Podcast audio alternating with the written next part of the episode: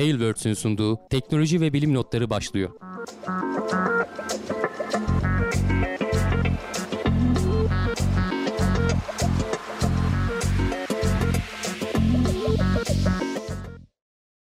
Teknoloji ve bilim notlarına hoş geldiniz. Ben Hamdi Kelleycioğlu. Karşımda Volkan Ekmen var.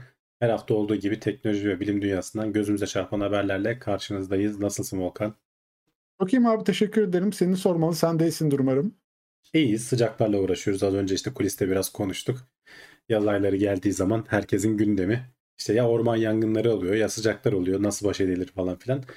Neyse ki öyle klişe haberlerimiz yok yani. Sıcaklarla baş etmenin derdi Türkiye'de biliyorsun yegane çay içeceksin. Hararetini alacak geçecek. Hararet alır mı? evet evet. Çay harareti alır mı diye de konuşmuştuk burada zamanında. evet öyle bir haberde yaptığımız olmuştu. Evet. Güzel güzel sıcaklarla herkese başarılar diliyoruz. Ee, inşallah güzel geçer yaz ayları. Yangınlar kötü tabii. Onları da bir an önce atlatırız ee, diye ümit ediyoruz. Şimdi biz gene klasik haberlerimizi sunacağız. Ee, teknoloji ve uzay haberleriyle başlayacağız. Daha sonra yeryüzüne doğru inip oradan da insanlık haberlerimize doğru geçiş yapacağız. Bakalım ilk haberimiz neymiş? Çin Ay'a insan indirmek için yeni bir kapsül ve iki roketli bir sistem tasarlıyormuş. Evet, e, Çin'den ara ara bahsediyoruz. İşte uzayda e, uzay teknolojilerinde attığı adımlar hep ses getiriyor diyoruz. Bir sonraki aşamaya hazırlanıyorlar. Aslında aynı Amerika'nın olduğu gibi biliyorsun Artemis görevleri de bir sonraki aşama işte 50 yıl aradan sonra tekrar Ay'a insan indirmek istiyor Amerika. Çin de ondan geri kalmak istemiyor. Gerçi birazcık geri kalacak gibi görünüyor. Yani şu an planlanan görev zamanlarında bir değişiklik olmazsa Amerika işte 2027'lerde 28'lerde indirmeyi planlarken Çin de 30'ları falan hedefliyor. Amerika hatta 2026 idi galiba ama ben hani ondan biraz gecikme olacağını düşünüyorum açıkçası. Ee, aynı şey Çin için de geçerli ama tabii bunun altyapısının yapılması lazım. Amerika'nın biraz daha avantajı var orada. Altyapısı biraz daha hazır. Her ne kadar hani e, SpaceX'in Starship'leri falan biraz daha hazırlaması gerekiyor olsa da e, o da yetişecek gibi görünüyor. Önümüzdeki günlerde denemesini yapacaklar. Ama Çin de boş durmuyor tabii ki. 2016'dan beri yaptıkları bir tasarım aslında. Şu anda da aslında kendi kapsülleri var Çinlilerin. Ama 1990'lı yıllarda Ruslarla yaptıkları bir ortak çalışmadan geliştirdikleri Soyuz'u temel alan bir kapsül var. Küçük bir kapsül nispeten hani 3 tane Taikonaut alabiliyor. Şu anda onu kullanıyorlar. Gene kendi imkanlarıyla uzaya erişebiliyorlar. Kendi işte e, ne denir uzay istasyonları var. Oraya kendi kapsülleriyle taykonotlarını gönderiyorlar. Geri onları dünyaya getiriyorlar. Ama dediğim gibi bu tasarım Soyuz'u temel alan bir tasarım. E, onun biraz daha büyüğü tabii. Soyuz birazcık daha küçükmüş. E, gene ama 3 tane taykonot alabiliyor. Şu anda hani hedefledikleri, açıkladıkları planlara göre e, ilk uçuşunu 2027-2028 gibi yapmayı planlıyor. 7 e, taykonotu alabilecek e, büyük kapasitede bir e, kapsül geliştirmeyi düşünüyor ve bu kapsülde genel işte senin az önce haberin başında söylediğin gibi iki aşamada e, dünyadan gönderilen iki roketle e, ayın yörüngesinde birleşecek e, ve işte astronotlar yüzeye inecekler. Buradan işte kapsül aynı e, Amerika'nın şeyinde de Artemis görevlerinde de planlanan neydi? İlk birkaç görev böyle olmayacak belki ama aslında bir Lunar Gateway diye orada bir istasyon yapmayı düşünüyorlar. E, ayın yörüngesinde. Astronotlar önce oraya gidecekler. Sonra yüzeye iniş aracına geçecekler Ay'a inmek istediklerinde.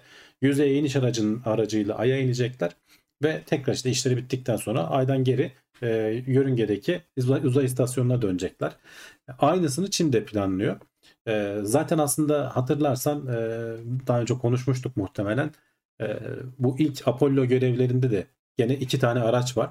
Gerçi tek e, bir Saturn 5 roketiyle gönderiliyor ama ters bağlanıyor. Bu Saturn 5 videosu çekmiştik zamanında. Legosu da gelmişti. Onun Legosunu yaparken biraz tarihini anlatmıştık Saturn 5'in. E, orada da aslında e, araç e, ay modülüyle işte o komuta modülü tam olarak sığmadığı için ters olarak e, gönderiliyorlar. İkisi bir arada gönderiliyor. Dünyanın yörüngesindeyken birbirinden ayrılıp birleşiyorlar. Ondan sonra Ay'a doğru yolculuğa başlıyorlar. Burada öyle olmayacak. İki tane e, roket hem Çinliler için hem Amerikalılar için Ay'a doğru gidecek. Ayın yörüngesinde ama birleşecekler. İşte astronotlar bir tanesinden ötekine geçip yüzeye inecekler az önce dediğim gibi. Çin de birebir aynı yöntemi e, kullanmayı planlıyor şu anda ve bunu tasarlıyor. E, tabii ki denemeleri olacak. Dediğim gibi 2027'lerde 2028'de bunların e, denemelerini yapmayı düşünüyorlar. Küçük çaplısını şimdiden denemişler aslında e, bu yeni tasarladıkları şeyin biraz daha küçük bu, bir boyutlu modelini e, 2016'da işte ilk duyurmuşlar. Ondan birkaç sene sonra e, şeye gönderip e, uzaya gönderip denemişler. Geri, özellikle de geri dönüş yani atmosfere giriş ve o kullandıkları yeni nesil e, ısı kalkanı düzgün çalışıyor mu değil mi bunu denemişler. Asıl insanlı denemelere henüz daha var. Dediğim gibi 2030'lu yılların başlarını hedefliyor Çin. Onun için de altyapıyı şimdiden kurmak gerekiyor. Aynı şekilde itici, roket iticilerinde de hani Long March serisi var. Onun 10 e, modelini Long March 10'u galiba tasarlıyorlar. E, onlarla e, şeye gidecekler, Ay'a gidecekler.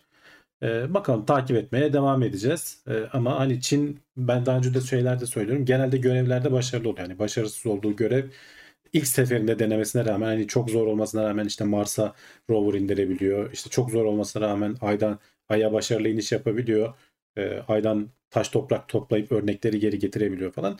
E, bakalım burada da başarılı olacaklar mı? Sonuçta insanlı görev başka bir kategoriye giriyorsun artık hani. Robotik Evet. görevler ayrı ama insanlı görevler de bambaşka. Evet en azından şeyde başarılı oldular. lazım. Tabii yani en azından e, uzay istasyonu konusunda o konuyu iyi başardılar. Kendi istasyonlarını Evet, kurdular. Sürekli şu anda orada e, Taykonot tutmayı başarıyorlar. Galiba şu anda da 3 kişi var. Onlar gidiyor, yenileri geliyor. Vardiya usulü aynen uluslararası uzay istasyonunda olduğu gibi Çin kendi başına bunu yapıyor. Tabii ki işte Ruslarla falan ortaklık yapmaya çalışıyorlar. E, aynı Amerika'nın e, Lunar Accords programı gibi Çin'in de kendi programını e, duyurdu işte diğer devletleri davet ediyor. Gelin beraber işte ayın yüzeyinde bir şeyler kuralım falan filan diye. Hı hı. Büyük ortak kendileri olacak. Ee, ama sonuçta diğer ülkelerden de destek almak istiyorlar. Ee, Rusya'nın bu savaş yüzünden bu planlardan biraz geri kaldığını düşünüyor musun abi? Yani yoksa daha adlarını çok sık duyar mıydık Rusya'nın Ya şöyle? Batı tarafıyla birlikte olan planlardan dolayı geri kaldı kesin.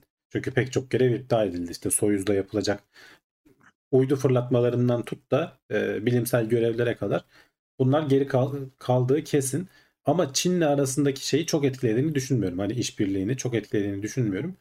Şöyle etkilemiş olabilir. E, ekonomisi sıkıntıya girer. Hani savaş sonuçta pahalı bir şey. E, savaşa ayırdığın kaynağı buraya ayıracağına işte savaştığın için o tarafa gidiyor bütün kaynaklar. O anlamda biraz geri kalacağı kesin. Ama ne kadar olur hani ne kadar kaldı şu an bunu söylemek pek mümkün değil. İlerleyen yıllarda göreceğiz. İyi bakalım. Şimdi dediğin gibi hızlı geliyor ama ilk başta bu görevleri e, planlanan gibi giderse Amerika e, başlatacak.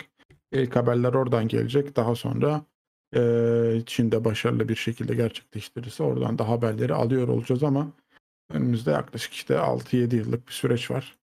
E, planlanan doğrultusunda bakalım neler olacak, neler bitecek. E, Şimdi gene aydan bir haberimiz var. Aslında şöyle hani aydaki suyu kullanmaya yönelik neler yapabiliriz demişler. İşte güneş ışığını aya yansıtalım. Ee, oradaki suyu o şekilde buharlaştırarak daha sonra yoğunlaştırarak tekrar kullanılabilir hale getirelim diye bir planlar var. Evet aslında çok basit e, bir mantığı var. Yani sonuçta ayda e, şey olduğunu biliyoruz. Donmuş bir şekilde toprakla karışık miktarda e, karışık şekilde bol miktarda suyun olduğunu biliyoruz. Hatta işte yapılacak olan bu görevler de ayın güney kutbuna doğru yapılması planlanıyor. Niye? Çünkü en çok suyun orada olduğunu tahmin ediyoruz. Tabii ki yüzeye inilip arada bazı robotik görevler oralara gidip kontrol edecekler ama e, yüzeye inip net bir şekilde hani onları çıkarmadan o kadar da emin olamayız ama şimdiden bazı planları da yapmak gerekiyor. E, bu işte bu haberdeki söz konusu olan şey de aslında çok basit. E, güneşin ışınlarını e, aynalarla veya işte belki büyük bir çaplı merceklerle belli bir alana doğru yönlendiriyorsun. Orada oradaki toprağın ısınmasını sağlıyorsun. E, uzay ortamında olduğu için yani atmosfer olmadığı için oradaki buz doğrudan süblimleşiyor. Yani katı halden doğrudan gaz hale geçiyor. Yani arada bizim dünyada önce bir sıvı hale geçer sonra buharlaşır ya. Bu doğrudan buharlaşıyor ve onu da gene e, yukarıda böyle büyük bir çadırımsı bir yapı kurup e, ve soğuk bir ortamda e, o buharlaşan suları geri topluyorsun. E, bunun mekanizmalarını e, ortaya koymuşlar. E, bu üç aşamada hani aynayı yapmak nispeten kolay. İşte oradaki suyu buharlaştırmak nispeten kolay. Onu e, tutacak bir ortam kurmak işte çadır gibi çadırımsı bir şey yani muhtemelen e, farklı bir malzemeden olacaktır. Hani bizim bu- burada bildiğimiz çadır gibi değildir ama e, bunları hepsini yapabiliriz. Sadece deneyip görmemiz lazım diyorlar. Denemesini de yapmışlar tabii. Bu arada dünya üzerinde hani ay toprağı simüle eden örnekler var. Onların içerisinde işte bir miktar e, buz karıştırıp e, çok yüksek miktarlarda soğutup üzerine de işte lambayla ışık verip ne kadar kütle kaybettiğine falan bakmaya çalışmışlar. Tabii bazı sıkıntılarla karşılaşmışlar orada. Mesela e, altına soğuk tutman için altına nitrojen şeyi koydukları için e, sıvı azot koydukları için e, koydukları lamba daha çok onu ısıtmış. Hani ısının büyük kısmı oraya gitmiş. Ama ayda böyle bir şey olmayacak diyorlar. Zaten hani ortam soğuk olduğu için sen ısıyı ısıt, ısıyı verdiğin zaman o ışığı verdiğin zaman o bölge ısınacak. Daha önemli kritik sorun e, ilk başta toprağın üst kısmını e, buharlaştırdıktan sonra orada bir kuru bir katman oluşuyor ve o katman alt tarafa sıcaklığın geçmesini engelliyor. Yani bir yalıtım şeyi oluyor. Bunu çözmemiz lazım diyorlar. Bunun da hani çözmenin bazı yöntemleri olabilir. Arada işte toprağı böyle alt üst edecek bir mekanizma belki e, koyulabilir veya başka türlü bir çözüm üretilebilir. Bunun üzerine çalışmamız lazım. Tabii ki bir de belki küçük çaplısını bir deneme örneğini Ay'a gönderip e, test etmemiz lazım diyorlar. Bu niye, neden önemli? E, bir dünyadan su taşımamış olacaksın oraya. Sonuçta hani astronotlar orada eğer bir şey kuracaksan e, ne denir? E, Uzay istasyonu kuracaksan bu astronotların suya ihtiyacı olacak. Oksijene ihtiyacı olacak. Oksijen diyorum çünkü suyu ayrıştırarak da oksijen ve hidrojen elde edebiliyorsun. Hani astronotların kullanacağı oksijeni bu şekilde de üretebilirsin. Elinde su olduktan sonra hem içmek için kullanabilirsin hem solumak için kullanabilirsin. Bunu da mümkünse Ay'a gittiğin zaman ki hani sadece Ay'da değil burada söz konusu Mars'ta olabilir. Mars'ta da gene böyle toprakla karışık buzun olduğunu biliyoruz. Bazı asteroitler olabilir. Hani e, Ay'ın kendisinden alamıyorsak asteroitlerden toplayıp oraya getirmek belki düşünülebilir. E, ama en mantıklı olanı hani güneş sistemindeki e, cisimler açısından Ay diyorlar. Çünkü hem kütle çekimi yeterince iyi. Üzerinde roverları falan gezdirebileceğim bir kütle çekim var. Bu göktaşlarında falan sorun olacak bir şey. Mars'ta bu sorun yok ama Mars'ın da atmosferi senin yukarıdan yansıttığın ne kadar ince de olsa yukarıdan yansıtacağın ışığı bir şekilde kıracak. Ayda o da yok. Yani ayda doğrudan gönderdiğin güneş ışığı yüzeye çarpıyor. Dolayısıyla hani şu an için e, hem de bizim ilk hedefimiz olduğu için ay en iyi şeylerden biri.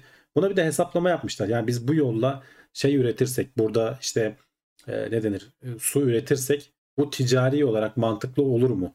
Yani dünyadan taşımaya göre diye hesaplamışlar. Hı hı. Ve hani karlılık oranının yaklaşık %8 yıl, yıl içerisinde olduğunu, bunun da yatırımcıları cezbetmek için az olduğunu ama sadece ticari anlamda kullanılırsa. işin içerisinde Hı hı. devlet kurumları da girerse hani biz bu, çıkarttığımız suyu NASA'ya falan da satarsak diyorlar. Karlılık oranı %16'lara falan çıkıyor. O zaman yatırım yapılabilir noktaya geliyor diyorlar. Yatırım için de e, hesapladıkları e, 900 milyon dolar mı ne öyle bir şey. 800 milyon dolar ilk yatırım. Bir de işte ekstra malzemelerle falan 613 milyon dolar demişler. Yani yaklaşık kabaca 1,5 milyar dolar diyelim. E, yıllık işletme maliyetinin de 80 milyon dolar olacağını hesaplamışlar. E, tabii ki hani bunlar şu an öngörebildikleri şeyler. Ama genelde gene de dediğim gibi %16 karlılık oranıyla e, tabii ki bunun için oranın biraz daha ticarileşmesi lazım. Hani şu anki şu an kimse yok orada satacak kimse yok. Ama bu biraz da işte yumurta tavuk ilişkisi. Yani sen bunu çıkarabilirsen oraya insanların gitmesi kolaylaşacak. Oraya insanlar giderse de senin bunu onlara satman kolaylaşacak. Yani birinin bu döngüyü kırıp ki genelde de devlet kurumları oluyor bunu bunu yapanlar.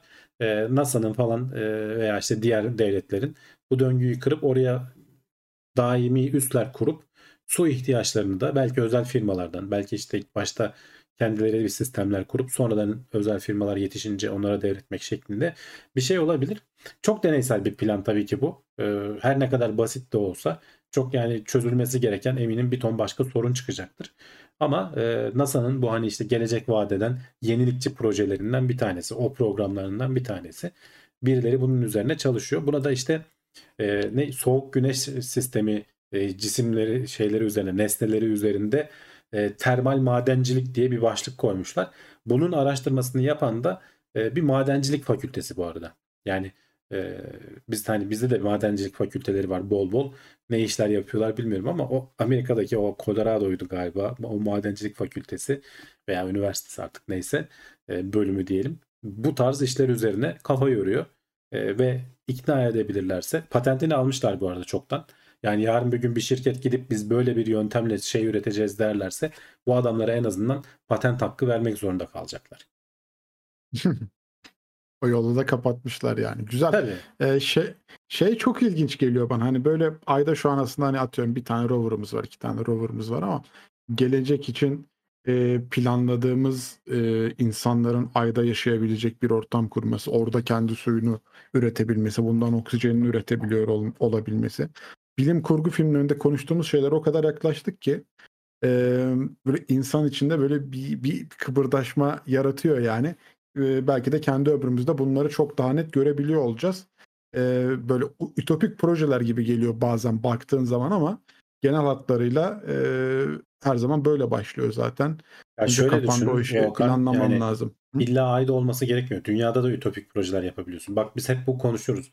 Kütle çekimsel dalgaları o ölçen LIGO tesisi. Tabii 1980'lerde başlamış adamlar. Ütopinin Evet. de ütopi yani tamamen teorik bir şeyi ölçebilmek için e, böyle 4 kilometre e, vakumlu tüp oluşturuyorsun. İki, uç, iki kolada dörder kilometre.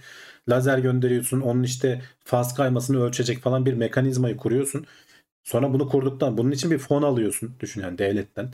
Ondan sonra bunu kurduktan sonra yıllarca bir türlü istediğin hassasiyete ulaşamıyorsun. Ta ki bak 80'lerde başlanan süreç 2016'da mıydı ilk işte ölçümü yaptıkları veya işte Nobel ödülü 2016'da almışlar da ilk ölçümü 2012'de mi 14'te mi ne yaptılar neyse. Yani aradan neredeyse 20-30 yıl geçiyor. Ee, ve sonunda şeyi alıyorsun. Denir? Yapılabilir bir hale ödülünü alıyorsun. Aynı şeyler burası için de geçerli. Yani şimdi biz bunları Öyle. konuşuyoruz dediğim gibi bilim kurgu ama sonuçta birileri önümüzdeki 10 yıl içerisinde Ay'a gidecek. Belki üstte kuracak. Hani 10 yıla yetişir mi bilmiyorum ama en azından kesin bir ayak tekrar basılacak oraya. 10 yıl 10 yıla kalmadan hatta. Belki de işte daha da e, bu Starship'in e, oluşmasıyla bu Ay'a ulaşımın, uzaya ulaşımın ucuzlamasıyla çok daha kolay hale gelecek. Biraz belki ufak ufak turizm de başlayacak. E bunların altyapısının şimdiden kurulması lazım. Firmalar e, uzun dönemli düşünüyorlar. Devletler uzun dönemli düşünüyorlar. Bizim ömrümüzün kafamızın algıladığından daha uzun dönemli planlar kurmaları gerekiyor. E, o yüzden de çok da şaşırmamak lazım açıkçası. Öyle öyle yok kesinlikle. Ee, yani bilim insanların da hani takdir ettiğim noktalarından biri odur. Her zaman bir sonraki e, nesile ya da ondan sonra bu projeyi devam ettirecek birilerine ışık tutuyorlar ve onları destekliyorlar. Yani çok mesela bazen burada konuşuyoruz ya işte e, 80 yıllık deney araştırmaları sonucu diyoruz mesela. Aslında o ilk deneyi başlatan insanlar belki şu an aramızda değiller ama e, bu Evet. projeye bir ışık tutmuşlar ve geleceği netleştirmek ve güzelleştirmek adına bir adım atmışlar. Hani o yüzden şimdiden bunların tasarlanabiliyor olması, konuşulabiliyor olması çok güzel. Hakan Sayfay Ee, demiş ki ayda da atmosfer var. Dünyadakinin milyarda biri yoğunlukta ancak teorik olarak var.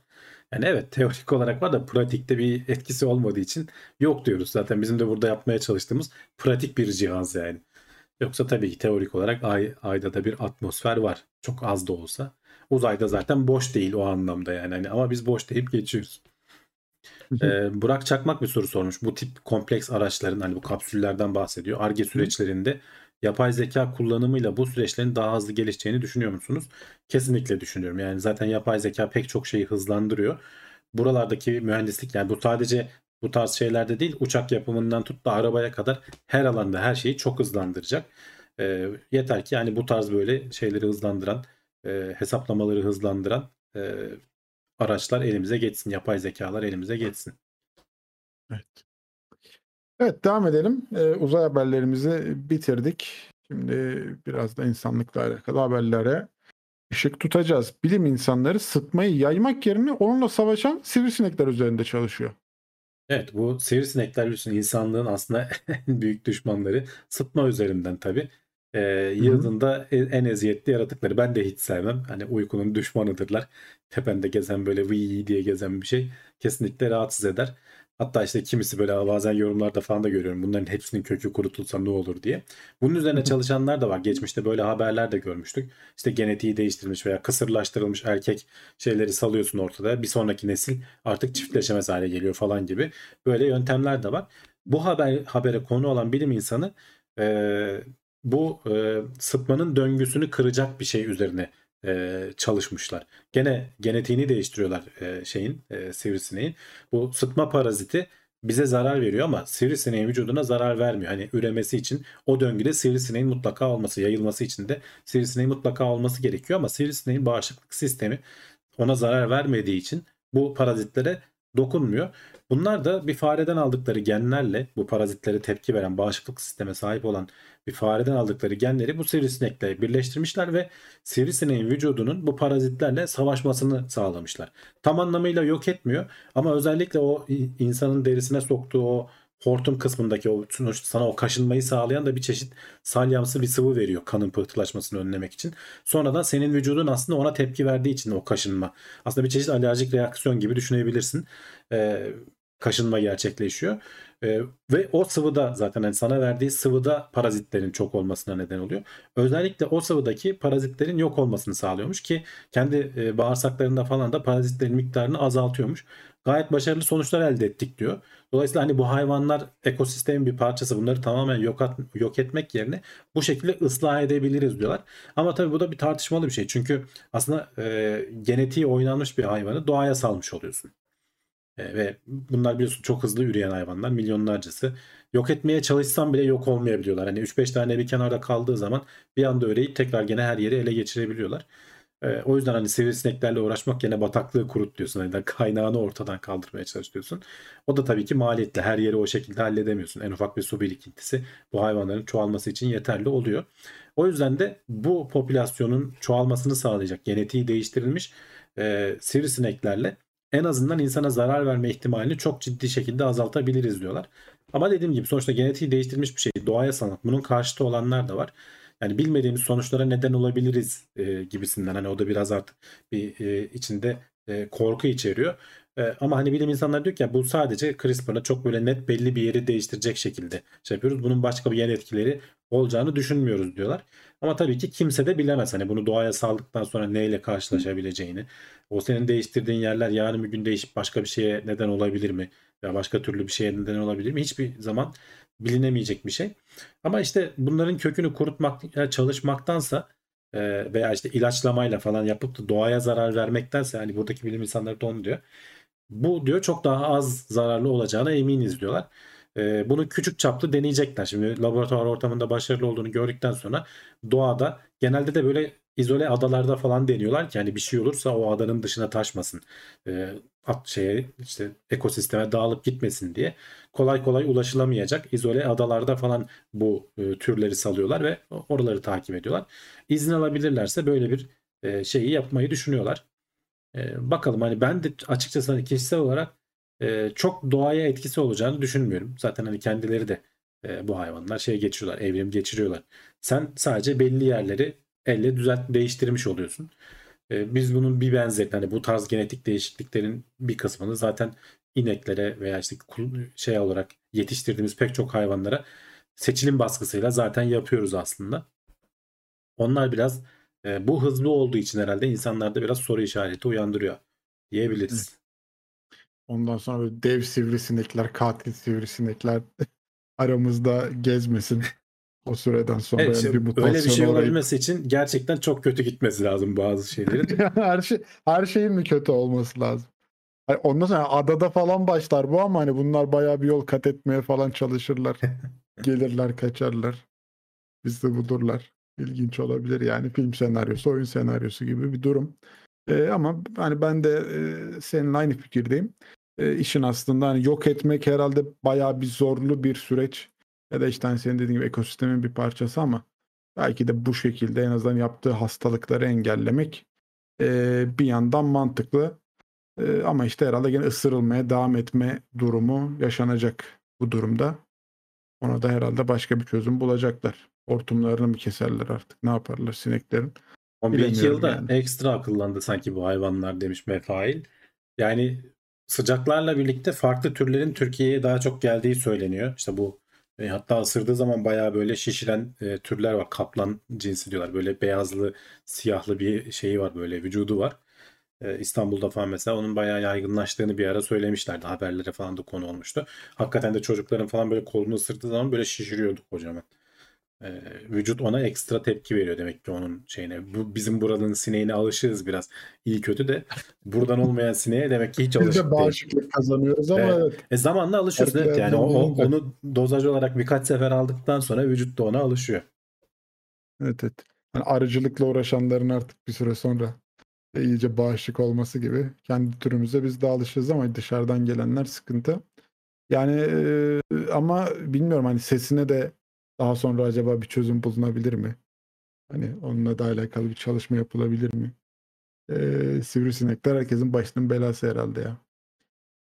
Ee, filmlerde neler neler görüyoruz demişler evet.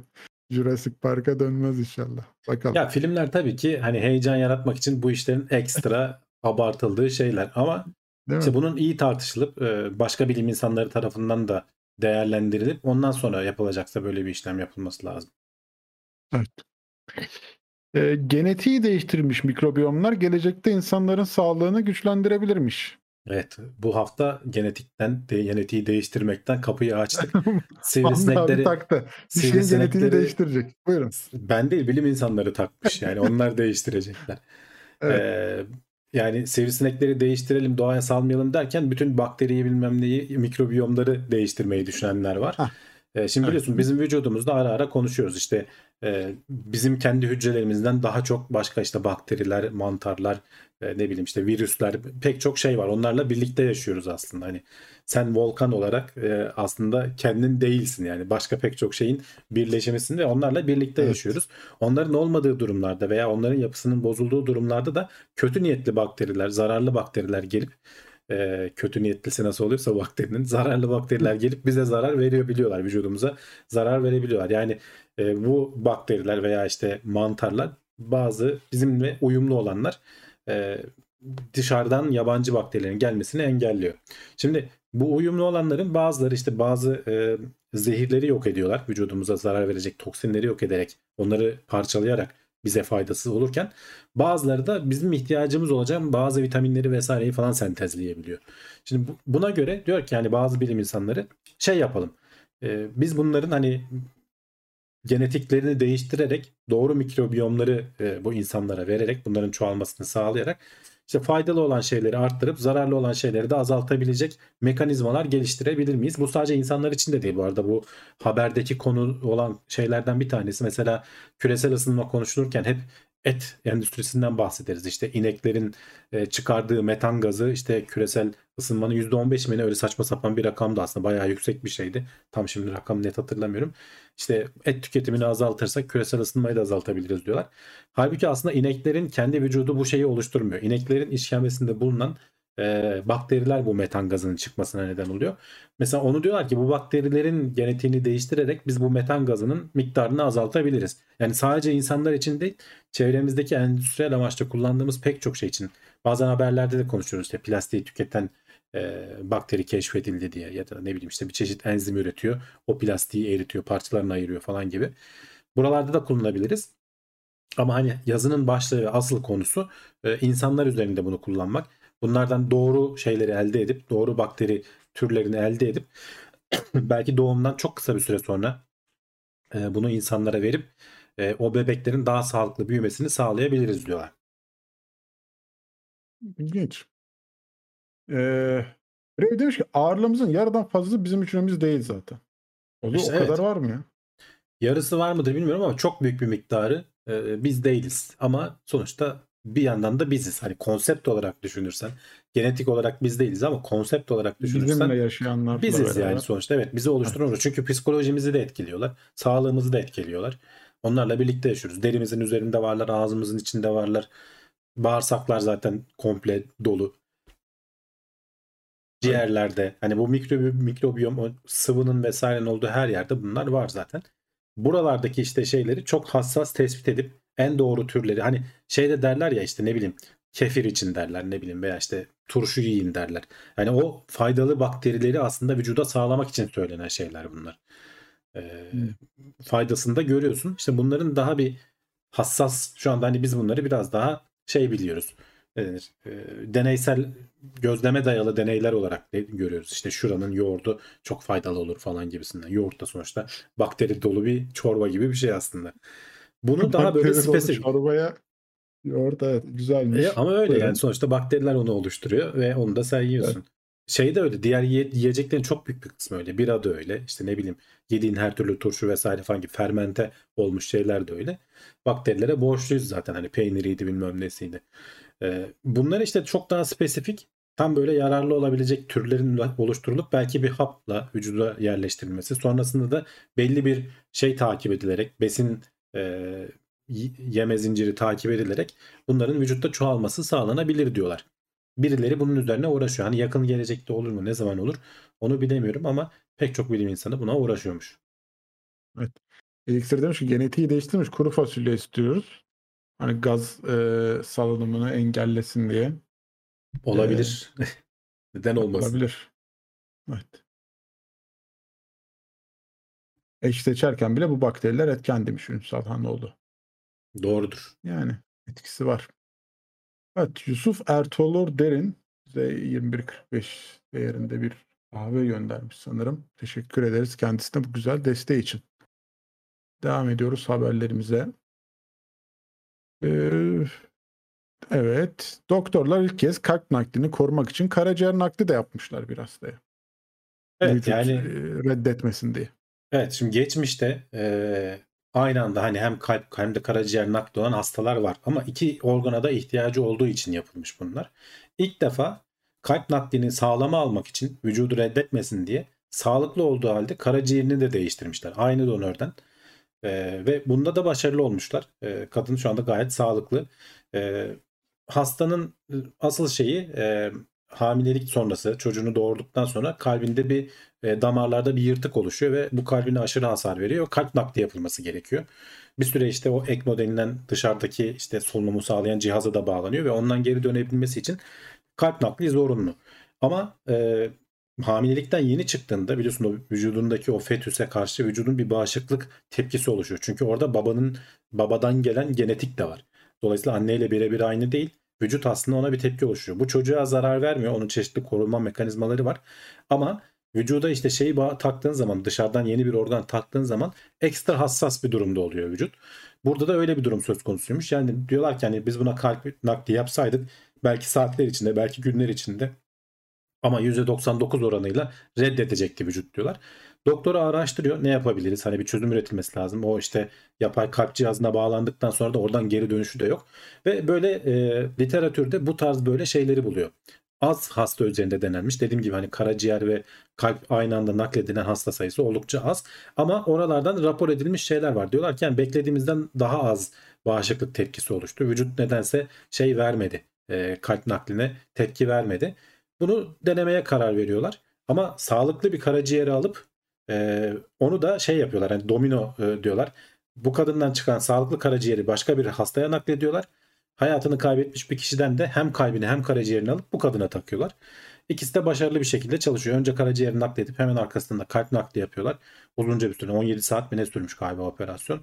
Ee, onun sonucunda e, her şey iyi gidiyor ve yaklaşık 60 gün sonra ha- hastanın vücudunda bulunan bütün o ekstra antikorlar da temizlendikten sonra doktor diyor ki tamam diyor ben hani e, şeyi atlattığımıza o zaman karar verdim diyor. Ve bu da literatüre geçiyor. Yani ilk defa sırf kalp nakli tutsun diye e, vücut reddetmesin diye sağlam bir karaciğeri değiştirilmiş. E, gerçekten de ilginç bir olay. Sebebini de bilmiyorlar bu arada. Hani bunun bu olayın neden olduğu araştırılması lazım. Tam olarak sebebini bilmiyoruz ama böyle bir durum söz konusu. Ya şey çok ilginç yani kendi karaciğerin çalışıyor ama e, yeni bir kalp de alabilmek için yanında mecburen bir karaciğer de alıyorsun. Evet bundle Ee, yapılmış. senin karaciğeri mecburen satıyorlar yani.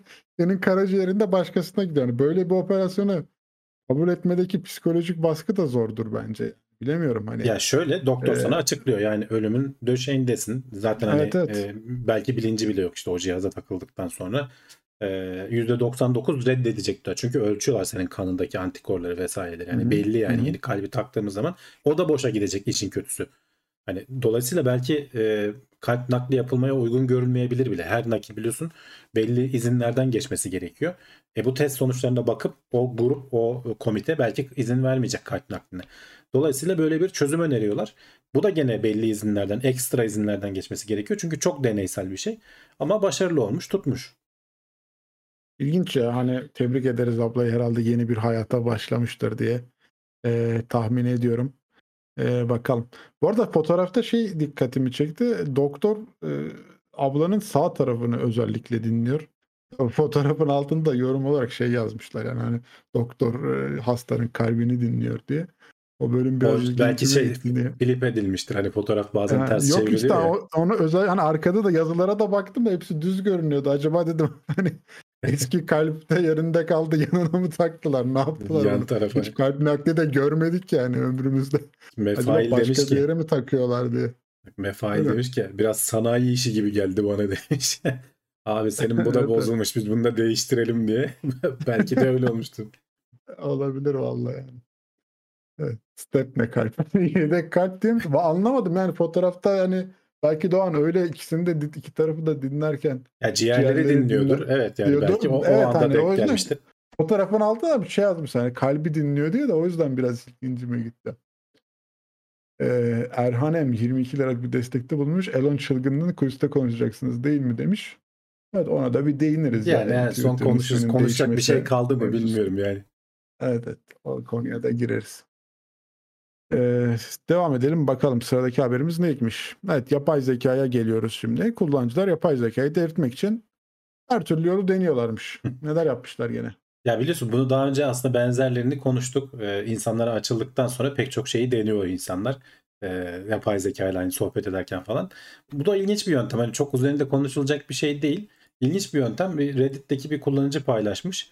Ee, ChatGPT'ye demiş ki bana yazabildiğin kadar A harfi yaz demiş. Alet başlamış önce bir süre A harfi yazmaya. Sonra bir yerden sonra kesilmiş ve şöyle bir e, text koymuş ortalığa. Yani e, hiç aslında hani A harfiyle alakası olmayan e, bir işte Fransız bulldog üreticisi e, ile alakalı bir e, teksti ortaya çıkarmış. Adam da şaşırmış lan bu ne alaka falan diye. Sonra bunu tabii ki alfabedeki bütün harflere tek tek deniyor. İşte bana yazabildiğin kadar B yaz diyor. O bambaşka bir sonuç veriyor. Hiç B ile alakası olmayan. Bir süre B yazıyor ondan sonra geçiyor. İşte bana yazabildiğin kadar D yaz demiş mesela. O bir şarkının bu işte şeylerini vermiş. E, akorlarını vermiş. E, falan gibi böyle böyle ilginç şeyler. E, dediğim gibi hani de- delirtmek için e, her türlü böyle fantastik yöntemi deniyorlar. Benim şahsına aklına açıkçası gelmez hani bana yazabildiğin kadar A harfi yaz. Çünkü sonsuz bir şey. Alet hakikaten belli bir döngüye giriyor muhtemelen. Ve e, hani açıklamalara yazanlardan biri de şey yazmış. İşte ard arda tekrar edilen şeylere karşı bir e, ceza puanı var. Hani ard arda sen A harfini gördüğün için o ceza puanı muhtemelen bir şeyi tetikledi ve alet işte kafasında aklına ilk gelen halüsinasyonunu ortalığa döküveriyor. Yani o birkaç paragraflık bir şey döküyor. Sonradan buna önlem alındı mı bilmiyorum. Bu çok yeni bir haber değil. Benim önüme yeni düştü. Mayıs ayının sonunda falan yayınlanmış. Belki hani yaptıkları güncellemelerle bu, bu tarz şeyleri e, ufak hataları diyelim ütülüyorlar yani sonuçta sürekli değiştiriyorlar. E, bir yandan da işte böyle bir yazılım yapıp ortalığa saldığın zaman insanların farklı kullanım senaryolarını deneyip sana feedback vermesi önemli oluyor. Yani buralardan bir şey öğreniyorsun. Çünkü muhtemelen senin aklına gelmez yani. E, hakikaten böyle Birinin fa- A harfi yazdıracak. ya evet farklı düşünen biri lazım yani bu şeye. Ee, insanlar da bunu bol bol deniyorlar. Özellikle böyle chat GPT falan gibi ilginç şeyler ortaya çıkaran ürünler olduğu zaman her türlü fantastik şeyi deniyorlar. Ben e, şeyi çok seviyorum. Yani e, bug testerlar oluyor ya oyunları falan yaparken işte hani o oyunun belli bir sürümünü işte gönderiyorlar. Hatta böyle bu işe özel firmalar var işte oyununu yapıyorsun gönderiyorsun. Hani şunu bir test edin bakalım nerelerde açıklar var diye. Bayağı adamlar böyle senin aklına gelmeyecek birçok şeyi oyunda deneyip oyunu bozmaya çalışıyorlar. Adamların asıl amacı o yani. E, bu arkadaşlar da bunu başarmışlar. ChatGPT özelinde bozmayı başarmışlar. O da e, Brave şey sormuş. Her seferinde aynı cevabı görmüş. yazıyor? Her seferinde Buyurun. aynı cevabı mı yazıyor demiş Brave. Evet yani orada e, en azından hani yazıda öyle bir şey bahsetmiyor ama örneklerini falan koyabildiğine göre her seferinde aynı şeyi yazıyor olabilir. Olabilir. Şu anda da hatta erişim olan varsa hemen denesin. Ee, hala açık mı? Var Yorum. mı böyle bir açık? Baksın bize yazsın yorumlarda. Bir yorumunu göndersin diyelim. Ee, ölümsüz deniz anası yaşlandığında süreci tersine çevirerek kendini gençleştirebiliyor. Bu nasıl bir hayat? Bitmeyen. Ya ölümsüz tam anlamıyla hakikaten yani deniz anası. Ee, küçük de bir canlı. Ee, belli bir hasar aldığı zaman veya işte belli bir yaşlanma seviyesine ulaştığı zaman bu işte dokungaçlarını yiyor. Yok ediyor onları. Gidiyor toprağa yerleşiyor. Şöyle bir döngüsü var hatta onu göstereyim. Şöyle bir döngüsü var. Hayat döngüsü. Önce alttan başlayalım. Ee, çiftleşerek de çoğalıyor. Kendi başına da üreyebiliyor bu arada. O yüzden ölümsüz diyorlar. Yani çiftleştiği zaman işte şu planula denilen en sağ taraftaki versiyonu oluşturuyor. O gidiyor toprağa yerleşiyor. Orada polip denilen böyle işte çiçeğimsi bir şey oluşturuyor. O poliplerin uca, ucunda oluşan şeyler belli bir büyüklüğe ulaştıktan sonra vücuttan ayrılıyor ve kendi başlarına böyle çok küçük zaten hani e, küçük parmağın tırnağı büyüklüğünde diyorlar. Yani küçük bir deniz anası bu. E, öyle bir şey oluşturuyor. Ama işte hasar gördüğü zaman çiftleşmeden de e, şu aradaki yol tekrar kendini o top haline getirip tekrar toprağa yerleşip kendini üretebiliyor. Bunu laboratuvar ortamında böyle 2 yıl içerisinde 10 tur kendi kendini yenileyebilecek şekilde şeyi görmüşler. E, ölçebilmişler. Ve hani bunu araştırıyor şu anda bilim insanları. Yani bu hayvan nasıl bunu yapabiliyor? Nasıl tekrar kendini bebeklik çağına döndürüp yani nasıl bir genetik aktivite burada gerçekleşiyor? Hangi genler aktive oluyor? Vücutun o hücrelerin işleyişini nasıl e, tekrar başa sarmayı başarıyor? Teorik olarak sonsuza kadar yaşayabilir. Hani başına bir şey gelmediği sürece işte e, kaza geçirmediği sürece bu haliyle sürekli döngü içerisinde yaşayabilir görünüyor. E, dediğim gibi hem çiftleşerek yumurta vesaire falan mekanizmasıyla bunu oluşturuyor hem de kendi kendine e, çoğalmayı sağlayabiliyor. Genetik olarak birebir aynısı oluyor. O şeyimsi o polipten çıkan canlılar birebir kendisinin aynısı oluyorlar. E, dolayısıyla milyonlarca sene belki böyle yaşayanları vardır. Hani bunu da bilemiyoruz açıkçası. Ama laboratuvar ortamında denilenler dediğim gibi o deneyenler 10 döngüyü e, gözlemleyebilmişler. E, daha kim bilir ne ilginç canlılar var. Hani henüz daha bizim e, radarımıza takılmayan. Değil mi? Kesinlikle öyle. Amipler de teorik olarak ölümsüz bölünerek çoğaldıkları için ilk amip yüz milyonlarca yıldan biri aslında hala yaşıyor demiş Yekenek. Şimdi amip e, tek hücreli bir canlı. Bu çok hücreli bir canlı. Arada öyle temel bir fark var. Yani evet dediğin doğru. Bölünerek çoğaldığı için hani amibi de belki öyle söyleyebiliriz genetik olarak. Ama bu e, daha kompleks bir canlının daha kompleks bir döngüyle kendini başa sarması anlamında ilginç. Öyle. Kadim deniz anası dinozorları bile görmüşlerdir. Yazıda geçiyor Evet, hakikaten dinozorlardan biri geliyor olabilir diye. o kadar yaşıyorlarsa görmüşlerdir kesinlikle. Evet. Yine şimdi ufkumuzu açacak bir haberle bitireceğiz e, gündemimizi. E, yem etkisi ya da tuzak etkisi de diyebiliriz. Farkında olmadan seçimlerimizi etkiliyor hayattaki. Evet muhtemelen hepimizin düştüğü e, tuzaklardan bir tanesi bu. Daha önce konuştuk mu bilmiyorum ama e, günlük hayatta kesin karşılaşmışsınızdır. Böyle 3 tane seçeneğin var. Küçük, orta, büyük. Bunun fiyatlandırması öyle bir tatlı yapıyorlar ki eşit olmuyor. Orta ortada olmuyor. Büyüğe daha yakın oluyor ve seni büyük almaya itekliyor. Mesela şöyle bir örnek vermişler burada. İşte iki, ta- iki tane seçeneğin var. Mesela mutfak robotu alacaksın. Bir tanesi işte 900 watt 5 parçadan e, aksesuarı var. 89 dolar. Bir tanesi 1200 watt 12 parça aksesuarı var. 150 do- 149 dolar. Hangisini alırsın? Burada ihtiyacına göre karar verirsin. Hani bana ihtiyacım var mı bu 12 parça aksesuarı vesaire falan diye. Ama pazarlamacılar araya bir tane daha yem dedikleri işte o decoy efekt diyorlar buna yem etkisi. Araya bir tane daha yem koyuyorlar. Ee, araya koydukları yem burada hani sağ tarafa koymuş ama genelde ortada oluyor.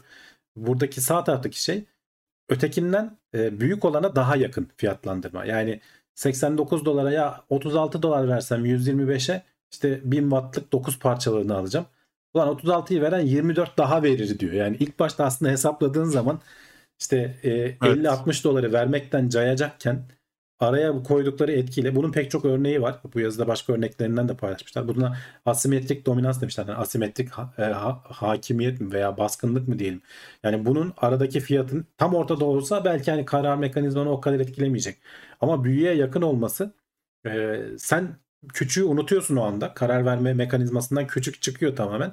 Bu ikisi arasında ulan bu çok az bir farkla çok daha makul ya bunu almalıyım noktasına getiriyor. Burada e, başka örnekler de vardı. Hatta şurada bu konuyu ilgileyen davranışsal ekonomi denilen e, alanı ilgileyen Dan Ariely'nin e, videoları var. Kitabı falan da var. Bunları inceleyin. Zaten ilk ben aslında TED'de bu şeyi görmüştüm TED konuşmasında. Burada şöyle bir e, deney yapıyor kendi öğrencileri üzerinde. E, biraz görüntü kalitesi kötü ama anlaşılıyordur herhalde. Şimdi Ekonomist dergisinin e, aboneliğini e, satmaya çalışıyor öğrencilerine. Diyor ki işte online subscription yani online abonelik e, sadece 59 dolar. E, basılı abonelik alırsan 125 dolar. Bir de gene 125 dolara basılı ve e, online aboneliği bedava veriyoruz sana diyor adam. Dolayısıyla her mantıklı insan gidiyor basılı ve online abonelik olanın e, 125 dolar olanı alıyor. Zaten şu oranlar da o. Öğrencilerin %84'ü e, basılı ve şeyi alırım demiş. E, %16'sı da sadece online aboneliği alırım demiş. Bunun üzerine adam şunu düşünüyor bu Diko etkisini bulmadan önce. Ya diyor ki bu ortada %10 hani kimsenin te- tercih edemeyeceği saçma sapan bir ürün var. Bunu çıkaralım diyor. Çıkarırsak ne olacak diyor.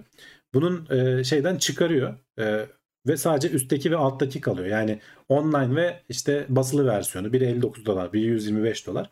Bunu çıkardıktan sonra sonuçlar şöyle değişiyor arkadaşlar. %16 olan yani online versiyonu birden %68 tercih edilmeye başlıyor. Basılı versiyonda %32. Yani aslında roller tamamen değişiyor. Yani araya Evet. koyduğun son derece anlamsız olan belki hiç kimsenin tercih etmeyeceği bir seçenek bir anda pahalı olan seçeneği lan burada bir fırsat var kaçırmayayım hissiyle insanları ağına düşürüyor. E, buna da işte şey etkisi diyorlar. E, diko efekt veya işte yem etkisi diyorlar. Yani aslında tam anlamıyla yemlemeye geliyorsun. E, bunu pazarlamada pek çok yerde kullanıyor diyorlar. Özellikle işte bu e, Starbucks'taki falan ortalama vesaire falan şeyleri. Bu haberde Evet, evet. bakarsanız bazı başka örnekler de var. Onu mesela sinema salonunda deniyorlar. Bu mısır e, patlamış mısırla. Normalde insanlar işte büyük var küçük var dediğin zaman herkes küçüğü almayı tercih ediyor. Ama ortaya büyüğe daha yakın olan mesela işte birinin fiyatı 4 dolar birinin büyüğün fiyatı 7 dolar diyelim. Ortaya sen 6 dolarlık bir orta seviye koyduğun zaman insanlar bir anda olan 6 ile 7 arasında 1 dolar var. Ben gideyim büyüğü alayım mantığına kayıyorlar. Bunun tam sebebi açıkçası hani bilinmiyor ama hani şey diyorlar seçenek sayısı arttığı zaman karar verme baskısı insanlar üzerinde zorlaşıyor. Karar vermek zor bir süreç. Hatta bu yüzden mesela market reyonlarında çok fazla işte şampiyon şampuan olduğu zaman insanlar bırakıp gidiyorlar almayı falan diyenler de var. Ee, onun böyle ince noktasını tutturmak gerekiyor. Çok fazla seçenek olduğu zaman beynin yoruluyor ve kolay yoldan karar vermeye gidiyor. İşte tam aslında şeyleri yapsan, orantılarını yapsan belki ortalama olan hani senin için daha mantıklı. Hani %36 daha çok para verip e, atıyorum işte e, %50 daha fazla bir şey alacaksın. Ama işte o hesabı yapmıyorsun. Oturup da böyle şeyle e, ne denir hesap makinesiyle falan kasmıyorsun veya kafanı yormayı istemiyorsun. Otomatikman aradaki fark ya daha büyüğünü alayıma insan kaymak zorunda kalıyor kafası. Ve buna da eminim hepimiz mutlaka hayatımızda bir kere düşmüşüzdür diye düşünüyorum. Bunun gibi pek çok şey var. O yüzden dediğim gibi Dan Ariely'nin e, şeylerini takip edin. E, ne denir? E, bu alandaki çalışmalarını takip edin. Başka uzmanlar da geçmişte hatta bununla ilgili burada bir kitap da göstermiştim sana, size. E, neydi adını şimdi unuttum. E, bu tarz böyle insan davranışlarının e, ekonomiye etkileri, davranışsal ekonomi gerçekten ilginç bir alan. Ya şey çok güzel hani böyle bir pazarlamacı gözüyle de bakınca olaylara aslında e, insan beyninin ne kadar böyle e, kolayca kandırılabilir olduğunu bir kere daha görmüş oluyoruz aslında. Hani e, burada bizim üzerimizde bunun gibi daha kaç tane e, beynimizi yönlendirecek çalışma yapıyorlar. Yani hem reklamlarda olsun hem genel işte alışverişlerimizde olsun, kampanyalarda olsun. E, ama işte hani senin dediğin gibi beyin e, kolay yolu ve fırsatı gördüğü zaman kaçırmak istemiyor. Ona bir şekilde ulaşmak istiyor. İşte indirim dönemlerinde böyle çok daha az altına fiyatlara bir şeyleri satıyorlar ve biz ihtiyacımız olmasa bile yönleniyoruz. Hani Levent Pekcan dediği bir kamyon lastiği. hani çok ucuzmuş alalım moduna geçiyor mesela bazen Şey insanlar. bak e, bu araştırma çok eski demişler 2010'lar demişler de ta 1980'lerde bunun makalesi yazılmış. Yani hakikaten baya baya önceden bilinen bir etki bu aslında Kesinlikle ve pek çok yerde de kullanılıyor. Öyle de kesinlikle çok eskiden geliyordur. Ee, Ya ba- başka yöntemler de var. Mesela hani şeyleri de söylerler. E, Apple mağazalarında e, sen ayakta gezerken belli bir açıyla durur ekranlar. Tam, sen ayakta gezerken tam olarak göremeyeceğin şekilde tutulur deniyor. Ne kadar doğru bilmiyorum ama onu ekrana tutup hani görebilmek için şey yaptığın zaman dokunma etkisiyle ürüne dokundurmuş oluyor ve bir, bir, yakın oluyor yakınlık kuruyorsun. Evet yani onun sahiplenmiş gibi oluyorsun. O yüzden seni dokunmaya zorluyor aslında ürüne. Bu tarz böyle ufak ufak bin tane numara var. İşte yok marketlerde ekmek fırınının kokusunun etrafa salınması seni aç, acıktırıyor. Daha çok para harcamanı sağlıyor falan gibi. Veya restoranlarda işte hızlı müzikler çalınması. Böylece insanlar hızlıca yiyip yiyip gitsinler falan gibi. Ee, bazı böyle neler trikler neler var. var. Elixir demiş ki ben pizza alırken alan ölçümü yapıyorum. Böylece alan bazında fiyat performans oranına bakıyorum demiş. İşte onu Madem herkes küçük yapmıyor. pizza. Ama öyle öyle yani ekonomist oluruz yani. Hani bu işler biraz şey. İnsan beyni o kadar çalışmaya elverişli değil. Yorulur yani. Büyük boy mu? Tamam ver abi sıkıntı yok. Para fiyatı azsa oradaki alırız geçeriz. Bak Hakan sayfa demiş ki A101'de marulları kökü yukarıda olacak şekilde koyduklarında marul satışlarının %100 artış gösterdiğini okumuştum demiş. O da muhtemelen elleyip bakmakla alakalı bir şey olabilir. Hani elini almışken sepete atma oranın belki gerçekten ciddi anlamda artıyordur. Öteki türlü yaprakları Olabilir. falan görüyorsun. Hani güzel mi değil mi uzaktan karar verebiliyorsun. Ama eline alıp baktığın zaman onu sahiplenmiş de oluyorsun bir yandan. Sonra geri koymak psikolojik olarak rahatsız ediyor olabilir insanları. Belki böyle bir etkisi vardır. Bak Mefe ile Obenik demiş ki kumarhaneler o şekilde ayarlanıyor galiba. Orada zaten hani başka başka birçok daha yöntemle beraber Tabii tabii canım yani. içeride geçirdiğin süreyi arttırma ve para harcamaya yönelik, oyun oynamaya yönelik etkiler var. Kesinlikle. Ee, tamam. Son haberimiz de aslında bu da. Onu da sunmuş olduk ama nereye gidiyoruz? Bir yere ayrılmıyoruz. Ee, soru cevap bölümüne geçeceğiz. Araya sponsorlar gelecek. Siz de ama bu yayını beğendiyseniz aşağıdan bir beğen tuşuna basmayı lütfen unutmayın ve gene yayını ve teknoseyir'i desteklemek için e, katıldan abone olabilirsiniz diye hatırlatmış olalım. Sponsor videolar ardından e, soru cevap bölümümüzde buradayız. Evet. Kumarhanelerde de evet yani otelin bedava olması, yok işte içkinin bedava olması seni oraya çekiyor. Ondan sonra seni bir güzel yoluyorlar. Öyle olmasa onlar bedava olmaz zaten. Şeylerde yine kumarhanelerde pencere yok. Günü takip etmeyelim diye diyorlar. Daha kim bilir ne ufak ufak şeyler vardır oralarda. Işıklandırmasından tut da seslere kadar. Ne numaralar Oksijen- dönüyordur. Oksijen veriyorlarmış şey içeriye uyku açılsın diye. Açılsın diye. Daha çok oynanma süresi artsın. Havalandırması ona göre. Abi bilmiyoruz hiç kumarhane işletmedik ama Ya bazıları bu tarz şeylerin bazıları söylenti olabilir. Hani abartı olabilir. aynen işte bilmiyorum Ama- hani o yüzden Evet, şey evet. diyemiyorum. E, Ama bazıları da gerçek işte yani o e, en azından hani gündelik olarak bizim karşılaştığımız bu alışveriş merkezlerinde falan gördüğümüz şeyler gerçek. E, Ben şeyi görmüştüm. E, Mesela yeşillik satan pazarcılar brandalarını yeşil renkte seçiyor. Hmm. O da onun üstüne hani gün ışığı geldiği zaman ışıklandırma daha falan da önemli. Mesela domateslerin Evet, evet. daha böyle Hani kırmızı gibi. görünmesini falan sağlayan. farklı işte hani branda sattığın ürüne göre farklı bir branda seriyorsun üstüne. Güneş ışığı ona göre yansıyor ve ürünün renginin Evet. daha güzel görünmesini sağlıyor gibi. Ona değinen Şeyde bir video izlemiştim. İlginç gelmişti. işte Elon Musk da mesela o kuş yerine gidiyor X'i koyuyor. Böylece daha çok satacağını düşünüyor herhalde bilmiyorum. Ee, mis gibi kuş logosu veya işte Twitter varken ben hakikaten anlam veremiyorum. Konuşacağız dedik kuliste de hazır o konu gelmişken girelim. Mi? vardır bir bildiği herhalde diye düşünüyorum. Yoksa kendini bu kadar hani baltalayacak bir şey benim aklımın ucundan geçmezdi. X nedir abi ya X? Tamam yani XCOM güzel hani almışsın onu da. Twitter çok güzel bir markaydı bence. Bir anlamı da vardı işte insanlar cıvıldaşıyor falan. Logosu vesairesi falan bence dört dörtlüktü yani her şeyiyle. Ee, yani bunu niye küt diye değiştirirsin? Hem de bir gece böyle iyi, iyi bir tasarım olursa bana logo gönderirseniz hemen yarın koyarız falan gibisinden bir tweet atarak. Benim aklım almıyor açıkçası. Şey ya bilemiyorum hani XCOM e, güzel bir senin de dediğin gibi alan adı. Hani etkili de bir alan adı ama bu Ya iş için şey diyorlar hani olayı kadar iyi. mesajlaşmadan çıkarıp her şeye yarayacak. İşte bu para göndermeden Hı. tut da büyük bir uygulamaya çevirmeyi planlıyor. Bu da onun ilk adımı falan diyorlar. Şimdi Twitter hani mantık hani mantık yürütmeye çalışıyorum. Niye böyle bir şey yapıyorlar? Twitter bir sosyal medya uygulaması gibi hani insanların kafasında öyle yerleşti.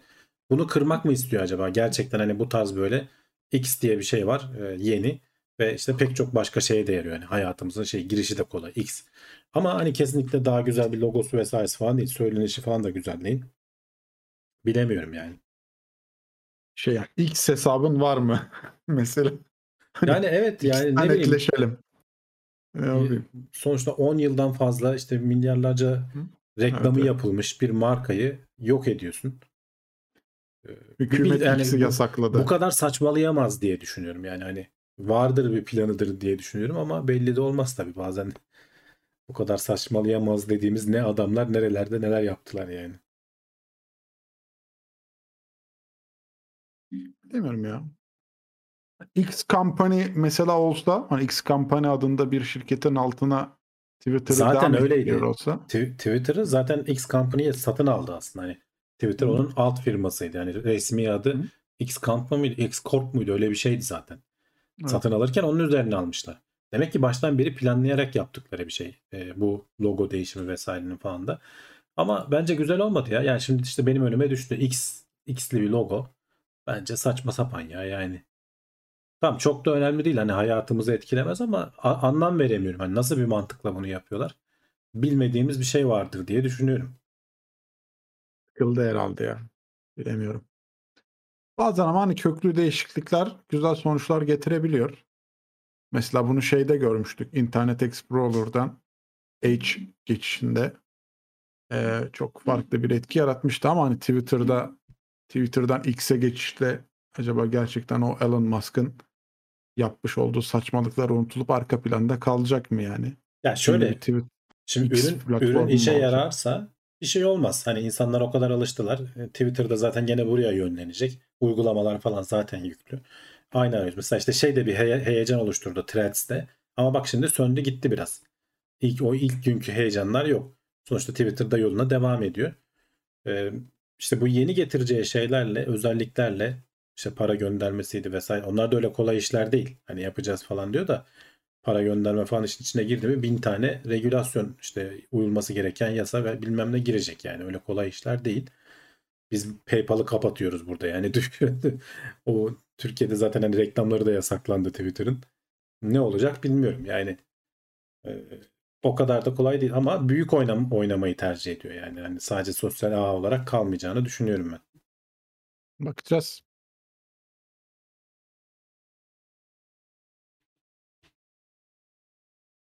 Elon bazı işleri çok iyi yaparken bazı işlerde de çok iyi batırıyor. Ama o mağarada sıkışan çocukları kurtaran dalgıçı laf soktuğu gün benim için bitti. Evet işte böyle online ortamda çok fazla olursan egon da şişerse bazen de saçmalarsın. Emin ol ben de o kadar mesaj atsam ben de saçmalarım. Bir yerlerde ben de saçmalayabilirim. O yüzden çok fazla aşırı e, Twitter'da veya işte ortamda olmak politikacılar için de kötü, bilim şeyler için de kötü. E, ticaret erbabı için de kötü. Ama işte o ego meselesi yani onu bir sürü de zaman ayırıyordur oraya. Habire mesaj atıyor. Spaces'e katılıyor. Bir saatini oraya ayırıyor vesaire falan. Tamam onun hani böyle reklam vesaire gibi geri dönüşleri de var.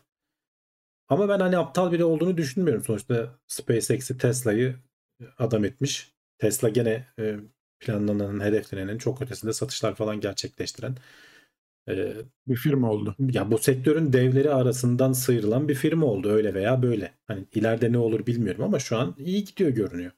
SpaceX zaten iyi gidiyor. Hani habire konuşuyoruz. Ona hiçbir şey yok. Twitter'a da bir sürü para döktü. Hani aptalca bir heves uğruna harcadığını düşünmüyorum. Buradan bir, bir planı bir mantığı vardır.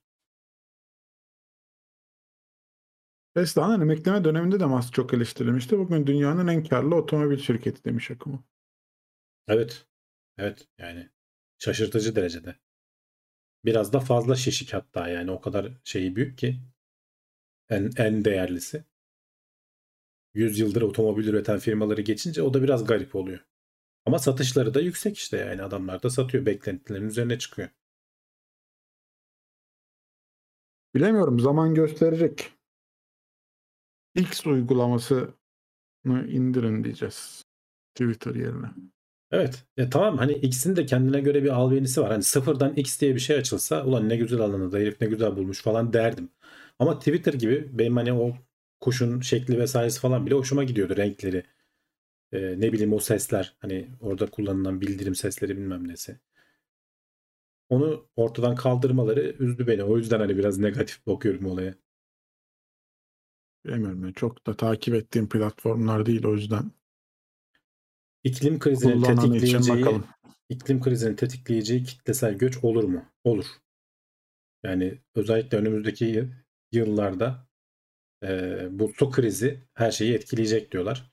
E, ve yani güney enlemlerinden yukarıya doğru göçler olacağı söyleniyor. Şimdiden var zaten ekonomi nedeniyle. Bir de insanlar gerçekten can derdine düşmeye başladığı zaman, su bulunması zorlaştığı zaman böyle bir göç olabilir. Ama bazı teknolojilerde yetişiyor olabilir. Mesela işte denizden suyu damıtma. Bunun ucuz yolunu bulabilirsek şu an yapabiliyoruz. Ama çok elektrik gerekiyor. Ama bunun ucuz yolunu bulabilirsek çeşitli işte katalizörler, membranlar bilmem neler. O zaman su derdi dünyada kalmamış olacak. Şu an var. Yakın gelecekte de hani bunun devam edebileceği su savaşları olacağı falan söyleniyor. Ne yazık ki Türkiye olarak biz gene en riskli bölgelerden birindeyiz. Kendimiz de hani su anlamında yeterlilik anlamında sıkıntıdayız. Üstüne bir de etrafımızdaki her yer bizim avcumuza bakıyor. Yani o işte Fırat, Dicle vesaire. Biliyorsun hep Irak'la Suriye ile aramızda mesele bunlar. Bizim kaynağım, kaynağı bizden çıkıyor. E, onlara vermezsek olmaz. Ama sana yetecek kadar da olmadığı zaman o da ayrı bir problem. Bunlar savaşlara neden olabilecek şeyler. Hızlıca yapay zeka ne zaman kimsenin çözemediği matematik sorularından birini çözer. Hangi yılda demiş. Ya onu galiba Aynen. bazı şeyler için zaten oldu bile galiba. Yanlış hatırlamıyorum, hatırlıyor da olabilirim ama e, yani kimsenin çözemeyeceği, insanların çözemeyeceği sorunları zaten çözüyorlar. Bu işte mesela protein katlanma bilmem ne falan gibi konularda zaten insanların yapamayacağı şeyleri çok iyi ve başarılı bir şekilde yapıyor. Ama matematik alanında hani şu sorunu çöz dendi de oldu mu? Sanki öyle bir şey hatırlıyorum ama tam da aklıma gelmedi açıkçası. Su konusunda İstanbul Büyükşehir Belediyesi'nden şikayetçiyim. Her taraf çimen, su, lakır lakır su içen çimeni dikmeseler olmuyor. Evet yani onun e, daha suya Bunu da dayanıklı konuşmuştuk türlerle aslında daha önce. değiştirilmesi gerekiyor. Hani hatta doğal haline bırakın. Hem o e, bitki hayvan çeşitliliğini daha çok arttırıyor. E, çim yaptığın zaman çeşitlilik de azalıyormuş. Hem de su tüketimini azaltabilirsin. Şu anda e, ki hani bu sene yağmurlar da çok iyi olmadı. %30'ların 40'ların %40'ların altına indi galiba gene barajda doluluk seviyeleri. E, geçmişte daha riskli zamanlardan geçtik. Hatta ufak ufak kesintilerin yapıldığı zamanlar da oldu İstanbul'da. Ama e, işte bu sene Eylül'de, Ekim'de falan artık iyi yağmur yağmazsa gene sıkıntı yaşayacağız. O da hep böyle gösteriyor ama son anda yağmurla günü kurtarıyor ya doğa. Ama ilk Ya işte başta artık bir, bir günde kurtarmayı verir işte yani. kurtarma evet. O gün işte batarız.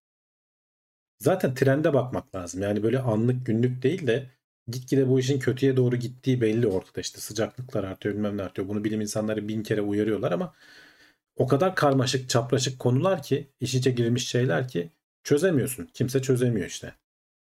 Hmm.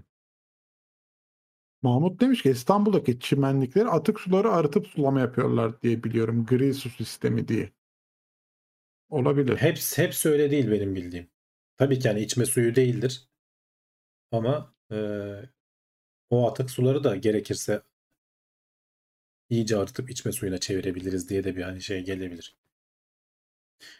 Mehmet Aybars demiş ki şu elektrik meselesini füzyonla çözülse geriye su meselesi kalıyor. Eğer elektriği füzyonla çözersen su meselesi de ortadan kalkar. Dediğim gibi şu an zaten suyu e, tuzlu suyu arıtmak için elektrik çok büyük miktarda elektrik gerektiği için yapamıyoruz. Sen füzyonla ciddi bir elektrik üretebilirsen suyu da arıtmış olursun. Füzyonla o enerjiyi bir şekilde ortaya çıkar. Onu her her şeyi çözer zaten. Bizim bütün derdimizi dünya üzerindeki şeylerin çok büyük bir kısmını çözer. Evde Ankara'da kuyu suyu kullanılıyor demiş. İşte o kuyu Sulama suyunu için. kullanıp kullanıp dünyanın eksenini değiştirtiyorduk. Geçen hafta mı ne konuştuk? Yeraltı sularını tüketmemek lazım. O da ayrı bir şey. Füzyonu çözersek petrol ve türevleri e, o tarz böyle şeylere, yakıtlara ihtiyacımız çok ciddi anlamda azalır. Tamamen ortadan kalkmaz. Çünkü petrolden ürettiğimiz pek çok başka şey var. E, ne denir işte plastiğiydi bilmem nesiydi öyle şeyler var. Ama hani araç yakıt olarak kullanılmadığı için ciddi anlamda azalır. Kömürler, kömür tüketimi falan ciddi anlamda azalır.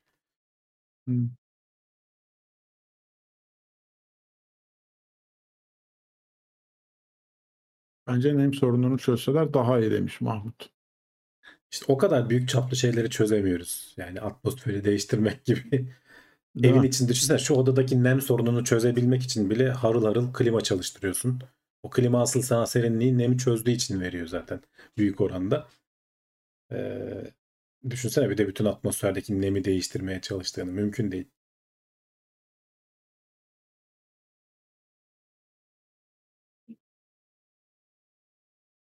Evet, bir de büyük sorunlardan biri batarya sorunu. Enerjiyi depolayabilme. Tabii. İşte bunlar aynı anda ilerliyor. Belki düşündüğümüzden çok daha hızlı bir şekilde olacak. Bir anda e, ki hani batarya için, arabalar için mesela önümüzdeki yıl önemli bir eşiğin aşılacağı söyleniyor. Hatta Toyota mı ne öyle bir açıklama yapmıştı. E, Hı hı. Toyota yaptıysa da boş değildir diyorlar. Bu işin bilenleri. E, elektrikli araba hani hatta onlar karşıydı aslında. Hibrit araçlar ön plana çıkarıyorlardı. Ama bayağı bildiğin 1000 kilometre mesafe ve çok kısa sürelerde dolabilen e, pilli araçlarımız gelecek yıl olacak falan gibi bir açıklama yaptılar geçen haftalarda yanlış hatırlamıyorsam.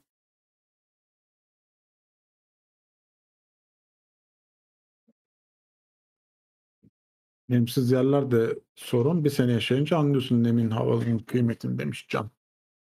Evet. Hepsi lazım. Hayri Dandana Kanoğlu sormuş. Sizin kanal YouTube Türkiye'deki en yetkili bilgiyle kanal ama büyümesi neredeyse sıfır. Sizce neden böyle? Bizce neden böyle? Çünkü yani çok fazla da yatırım yapamıyoruz üzerine. Seçtiğimiz konular o kadar şey değil. Bir de insanların tüketmek istediği içerikler farklı. Evet evet. Büyüyen kanallara bakarsan hani bizim yapımız, kişisel olarak yapımız o tarz içerikler üretmeye uygun değil. Biraz da şeye kaydı işler. Fenomen gibi böyle bireysel şeylere kaydı. Kanallara kaydı. Çünkü çok daha maliyetleri düşük oluyor. Bir de devlet işte kanun çıkardı artık. Hesap açıyorsun %15'ini kesiyor vergiyle, muhasebeciyle bilmem neyle de uğraşmıyorsun. Oraya geliyor para. Baya baya şey oldu orada. İşler kolaylaştı. Kurumsal olarak hani bunun üzerine eğilip şey yapabilecek bir şu anda geleceğe dönük bir planımız da yok açıkçası. Zorlu bir süreç ya o iş. Ee, bir de biz o kadar da abone popüler bilim yapmıyoruz yani. Abone sayısının bir önemi de kalmadı. Yani izlenme ile abone sayısı eskiden önemliydi. Ama şimdi e, izlenme sayısı tamamen şeyle alakalı. O YouTube'un algoritmasına girip girmemekle alakalı. Orada da işte yok e, şey resmini ayarlayacaksın da e, çünkü sonuçta o kadar çok içerik var ki insanların dikkatini çalmaya çalışıyorsun. Herkes kendine çekmeye çalışıyor. O yüzden böyle aptal aptal e, kapak fotoğrafları görüyorsun böyle yanında ekran kartı böyle ağzını açmış falan. Yani bunları yaptıkları için e, bi- biz de o tarz şeyler yapamıyoruz. Yapmadığın zaman da kötü oluyor. Hani üret- ürettiğin iyi içerik izlenmiyor işte. Önüne düşmüyor insanların. 300 bin abonen olması hiçbir şey olmuyor. Yani orada önüne düşenlerle. Ben benim kendi kullanımımda da öyle. Ana ekranımda önüme düşenlere bakıyorum. Böyle çok nadir sağdan soldan bazen işte sosyal medyadan bir şeyler duyuyorum. Bu başlı başına bir şey haline geldi. Ne denir? Mühendislik haline geldi. İzlettirme teknolojisi. Orada da bir pazarlama var Evet, yani. Var orada tabii olmaz olur mu? Orada da kendin işte e, insanların dikkatini yani dikkat şeyi bir para gibi düşünürsen onun da bir ekonomisi var. Adam 3 kişiye 5 kişiye bölünce parası bitiyor ekonomik olarak. Dikkat parası Öyle. bitiyor. E, TeknoSeyir de yüzlerce şey içinden çalmaya çalışıyor. Ama çok fazla arttı şu anda işte rekabet. Farklı farklı bakışlar var ya bu işlere. Şimdi bir de abone sayısına bakma. Mesela bak Can demiş ki 2 milyon aboneli kanalda izlenme 10 bin. İşte 2 milyon onlar abone farmları var biliyorsun. Gidiyorsun satın alıyorsun yani. Adam geçenlerde vardı Teknoseyir'de mi ne gördüm. 150 bin sim kartını mı ne iptal etmişler. Yakalamış. Polis baskın yapmış. Abi 150 bin sim kartı nedir ya? Nereye taktınız da bunları? Ee, öyle saçma sapan bir rakamdı. Yanlış hatırlıyor da olabilirim. 150 bin miydi ama çok büyük bir rakamdı yani. Düşünsene o kadar adam beğeniyor. Senin abone sayını arttırıyor bir şekilde. O yüzden abone sayısının Or- bir anlamı yok. İzlenme, e, yorum sayısı bunlar hani organik şeyler. Ömer T demiş ki ortaya üçüncü bir konuşmacı alın Starbucks gibi. evet. Daha büyüye Evet. yönlendirme. Daha büyüğe yönlendirecek. Evet. 150 bin doğruymuş bak aklımda kalan. Oralarda sim kart bedava. Sim kart bedava da bunu taktığın cihaz bedava değil ya. Onları bir yerlere takıyorlar sonuçta. Değil mi? Yani sim kart tek başına para etmez.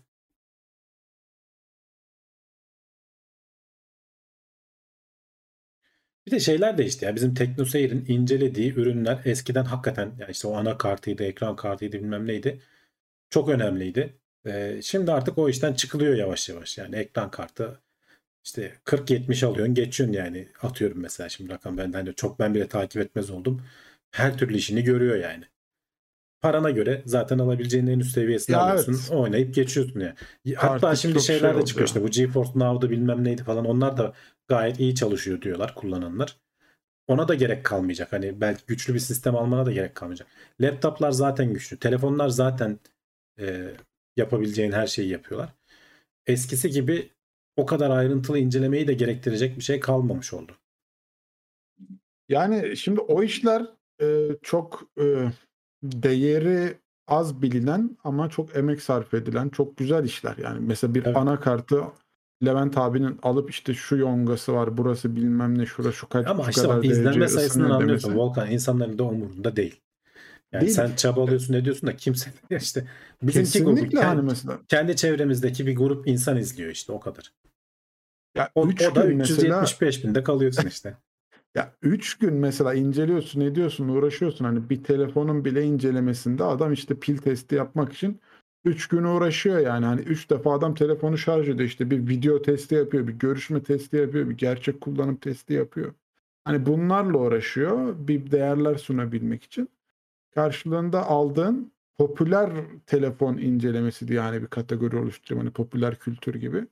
Popüler telefon incelemesi işte hani kutusunu açtık. Ekranı bakın çok güzel. İşte işlemcisi şu kadar hızlı. Bir konuşuyorsun 3 gün şarjı gidiyor diyorsun. Adam onu daha çabuk tüketiyor. Daha hızlı şey yapıyor. Bir de işte iki tane patlamalı video koyuyorsun. Bir şey koyuyorsun. Adam onu daha çok hoşuna gidiyor. Ama eskiden hani benim çok hoşuma giderdi. Mesela bir ekran kartının incelemesini oturup baştan sona ayrıntılarıyla izlemek. O kültüre hakim olmaya çalışmak. Ama işte belki de biz de artık onunla beraber yeni yeni bıraktım mesela. Ben çoğun zamanlarda o kadar donanım incelemesi izlemiyorum kendi adıma bile. Çünkü Ya bir de o ü- kadar da merak etmiyorum yani. fakirleştikçe alabilite şeyimiz O da azaldıkça var. O da onun var. da Evet. etkisi var bir yandan. Yani Türkiye'nin de kötü bir dönemine denk geldik yani. Paran yettiğini alıyorsun yani günümüzde. En iyisi Evet. senin için paranın yettiği yani. Hangisine yetiyorsa. Eskiden yoksa hani otururdum hiç alamayacağımız telefonları bile lan belki bir gün elimize geçer diye böyle e, yarım saat incelemelerini izlerdik. Vay be şu teknolojisi varmış, kamerası şöyleymiş diye ama günümüzde bir telefon alacak olsan işte belli bir e, donanım düzeyindeki belli bir markanın e, bütçesinin yettiği bir telefonu aldığı zaman artık çoğu işini rahatlıkla görüyor yani. O kadar da pişman olmazsın aldığın için. Otoseyir bayağı izleniyordu demişler. Ona rağmen bitti. Ya otoseyir işte kendini karşılayacak kadar izlenmiyordu. Araba incelemek ekstra zor bir şey. Yani Hani, d- bir de düşünsene dışarı çıkman gerekiyor yani. Onu kullanman gerekiyor. Çekimleri ayrı dert. Bir de kaliteli olsun dediğin zaman iki günün üç günün gidiyor. Sadece çekime yani. Ee, bir de otomobil günümüzde yakıt fiyatlarını da düşün. Arabayı süreceksin yani. ya o ayrı hani o, o yakıt fiyatlarını falan genelde hani incelemeyi veren şey karşılıyor sana. Gerçi sen de Hı. geri verirken herhalde tekrar mı doldurup veriyordun? Ama orada da işte pek çok rekabet olunca biraz daha işte böyle şey insanlar eğlenceli şey istiyor. Ya teknik şeyden ziyade böyle biraz goy goyu olsun işin istiyorlar. Biz de mesela bu bilim yayınını öyle yapabilsek bir şekilde e, eğlenceli hale getirsek e, daha çok izleyici alır kesin orası. Öyle. Ama onun da işte senin karakterine uygun olması lazım. Hani ben de o kadar e, şovmen değilim yani hani o kadar değil hiç değilim yani yapım itibariyle öyle değilim. Daha ciddi anlatmaya çalışıyorum bir şeyleri. Halbuki biraz daha eğlenceli yapsan.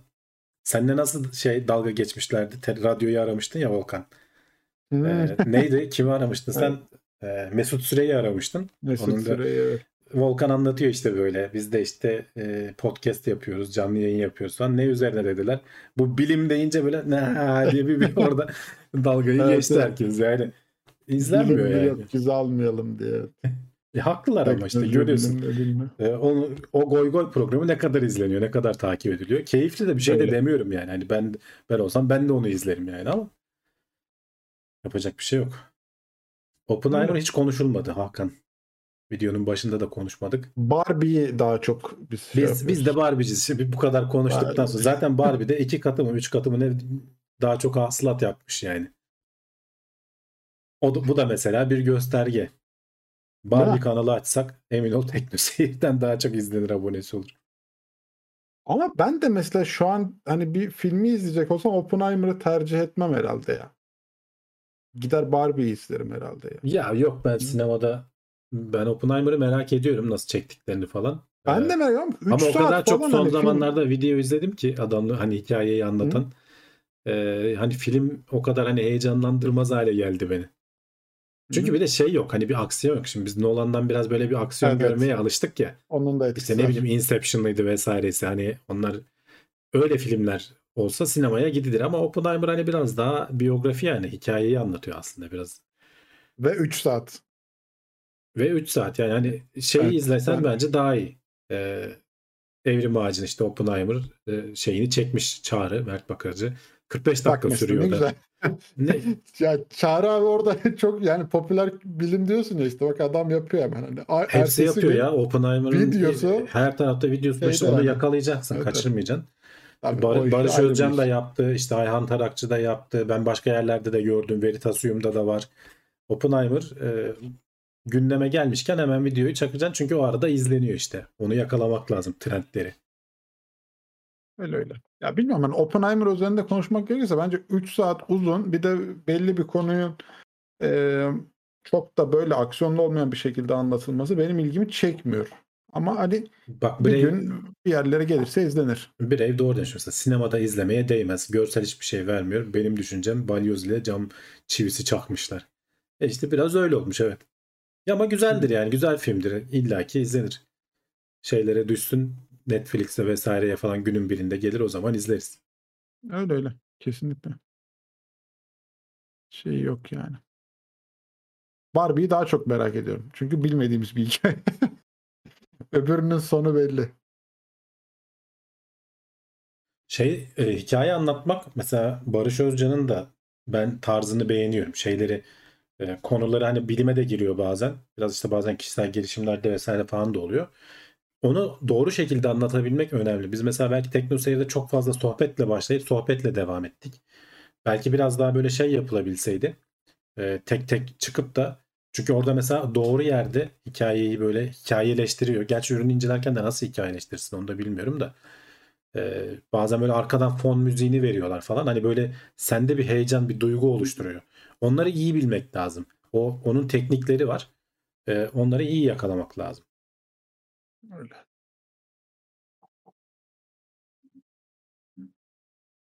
Tolga Polat diyor ki Hamdi abi torrente düşsün demek istiyor. İşte onu da demek istemedim canım. O kadar emek var şimdi yani. Tabii canım emeğin hakkı ödenmesi lazım ya. iPhone'da iyi yapıyor evet. Çekimleri de güzel oluyor. İşte o ama çok emek gerektiriyor mesela. O işte telefonun böyle dönerek çekmesi bilmem nesi falan. ışıklandırma. Onun sonra bir ton editi vesairesi falan gerekiyor. Globale yaptığın zaman, İngilizce yaptığın zaman karşılığını alıyorsun. Reklamıydı vesairesi. Türkiye'de yaptığın zaman zor.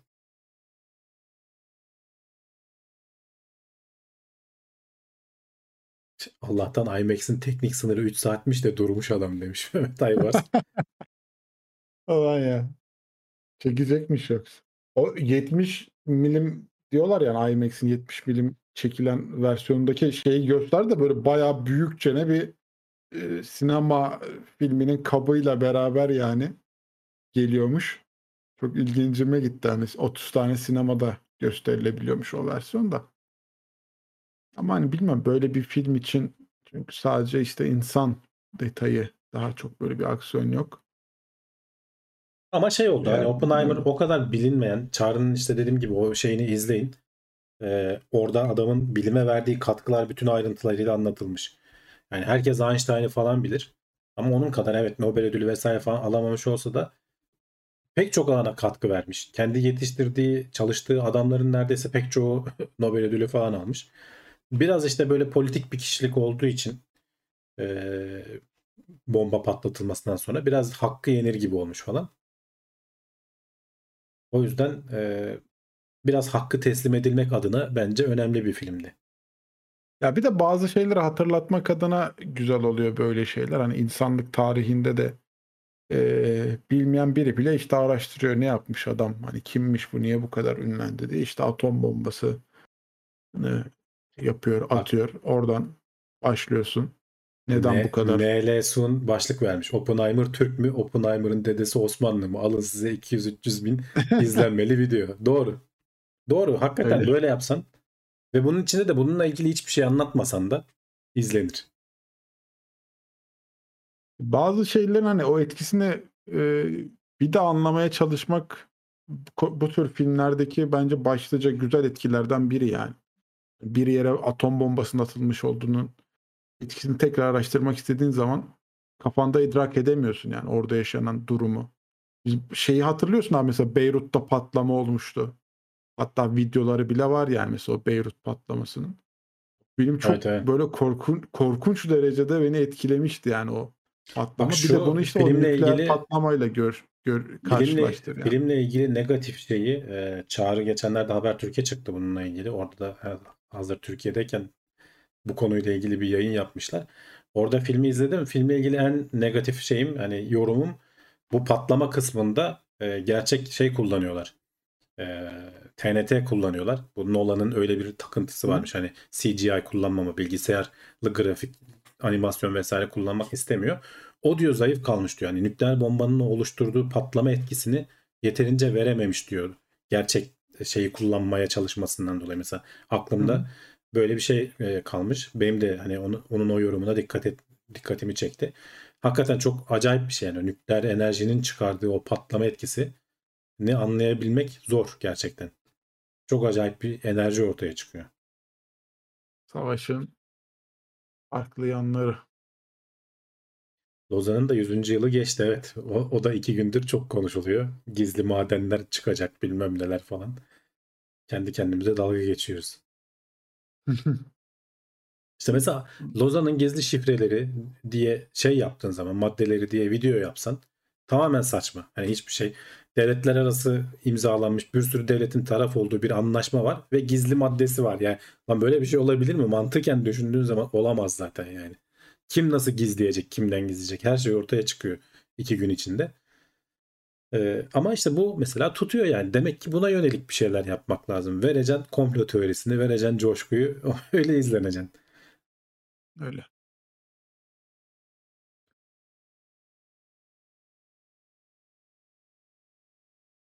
Gizli maddeler şimdi bulunacak değil mi? O zaten belgelerde açıklandı ya arşivden. Böyle aynadan ters bakıp bir gözünü kapatınca gizli maddeleri görebiliyormuşum falan yani. Öyle bir şey. Ekran kartı fiyatları coin falan diye patlamıştı ya. Şimdi onlar bitti. Hala niye düşmüyor? Çünkü bu sefer de yapay zeka işin içine girdi. Bütün yapay zekacılar ekran kartlarına dadanıyorlar. Nvidia kart yetiştiremiyor. Nvidia da öyle bir firma ki fiyatları katlandı adamların borsada falan hisseleri. Hani bir blockchain olayından kazandılar. Bir de yapay zekadan kazandılar. Önleri açık. Ekran kartı piyasası iyi ya hızlı. Burayı sıkınca. evet öyle de gözüküyor. Ultraviolede de gözüküyormuş. Kim ne yapsa Nvidia'ya yarıyor. Ya adamlar buna yıllardır emek harcıyorlar. Öyle durduk yere piyango çıkma değil. Nvidia'yı CUDA'yı ilk ne zaman duyduk? Yani ben en az bir 10 yıl öncesinden beri CUDA, CUDA, CUDA hani hiç oyunla ilgili olmasa bile CUDA'yı adamlar uğraştılar, uğraştılar, uğraştılar. Günün sonunda işte işe yaratacak hale getirdiler. Yani resmen sektörün yetişmesini bekledi adamlar. AMD de yapabilirdi aynısını. Yapmadı. İlginç işler.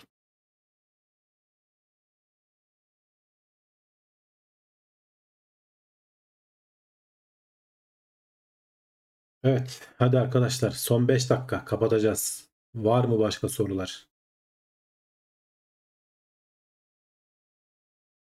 Ama şey de ilginç ya mesela Oppenheimer ve Barbie'nin sinema sektörüne bir can suyu gibi iki taraftan böyle saldırması.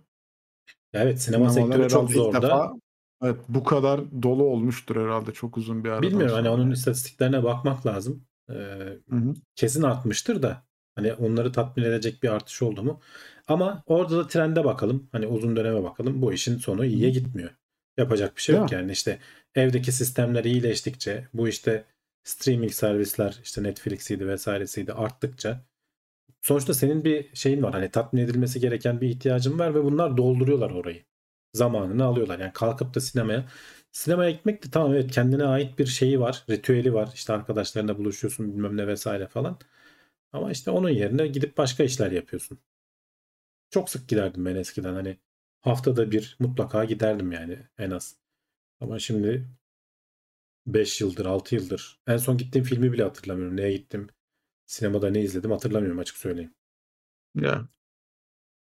Şey de yani galiba mesela galiba Ha? Inception'dı yani. Düşünün kaç yıl olmuş. o kadar. 10 yılı geçmiş herhalde. Inception'ı izlediğimi hatırlıyorum sinemada. Daha yeni bir şey izlediğimi hatırlamıyorum. Bu mesela 3 saatlik filmler şey mi oluyor? 3 perde mi oluyor? Yoksa hani Yok, iki yok. aralı İkiye alıyor. gene ikiye alıyor. ya, tek arama. Değişmediyse tabii. Bir buçuk saat izliyorsun. Bir mola bir buçuk saat daha izliyorsun. Galiba öyle. Çok ya. Ben yani bir buçuk saat nereye izliyorsun ya? Bak Kültürümüz artık Q, buna uygun değil. 2007'de çıkmış. 2007'de adamlar bunun ilk adımını atmışlar. Bu e, ekran kartıyla şeylerin hesaplamalarının yapılabileceği. 2020'de 2021'de hani biraz daha geri al hadi 2015 diyelim. O zaman ekmeğini yemeye başlamışlar artık. Yurt dışında molasız izliyorsun demişler. O nasıl Doğru. ya? 3 saat Evet, evet. Ara yok. Bu- Mola vermek istiyorsan çık git geri gel. O da- filmi kaçırdık filmi. Evet, evet hiç olmayacak bir şey Ama ama arada öyle. atom bombası da patladı bölünmüş Patladı. mesela. Ha? olabilir. Ayda. Evet ama yurt dışında ara olmadığını ben de duymuştum. Yok, yok ya. Bana hitap etmedi yani şu an. Ben evde izlerken bile bir saatlik film iki arayla izleniyor bizde. Yarım saatten sonra bütün odak gidiyor benim.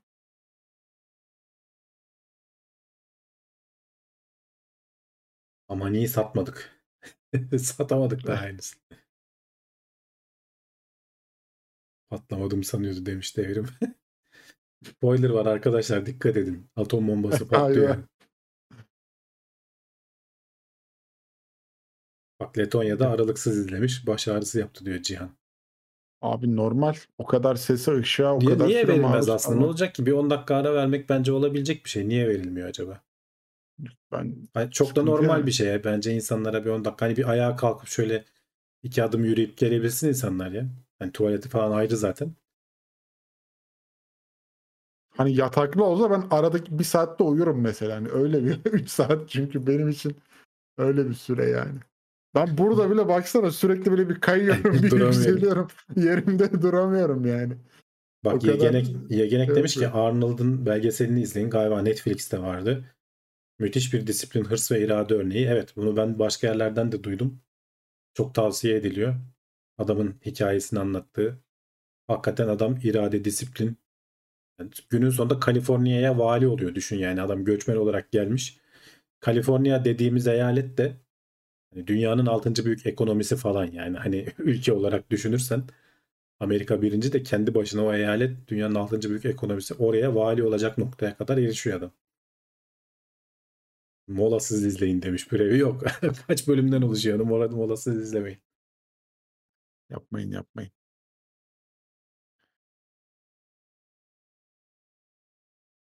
Evet. Hadi gidelim bu haftada. Yeter gibi be. Evet Haftaya geliriz gene. haftaya gene buralarda oluruz. Haberlerimizle, gündemimizle. Bakalım. Ee, görüşürüz diyelim. Kendinize iyi bakın diyelim. Bir aksilik olmazsa haftaya yine buradayız. Hoşçakalın. Hoşçakalın.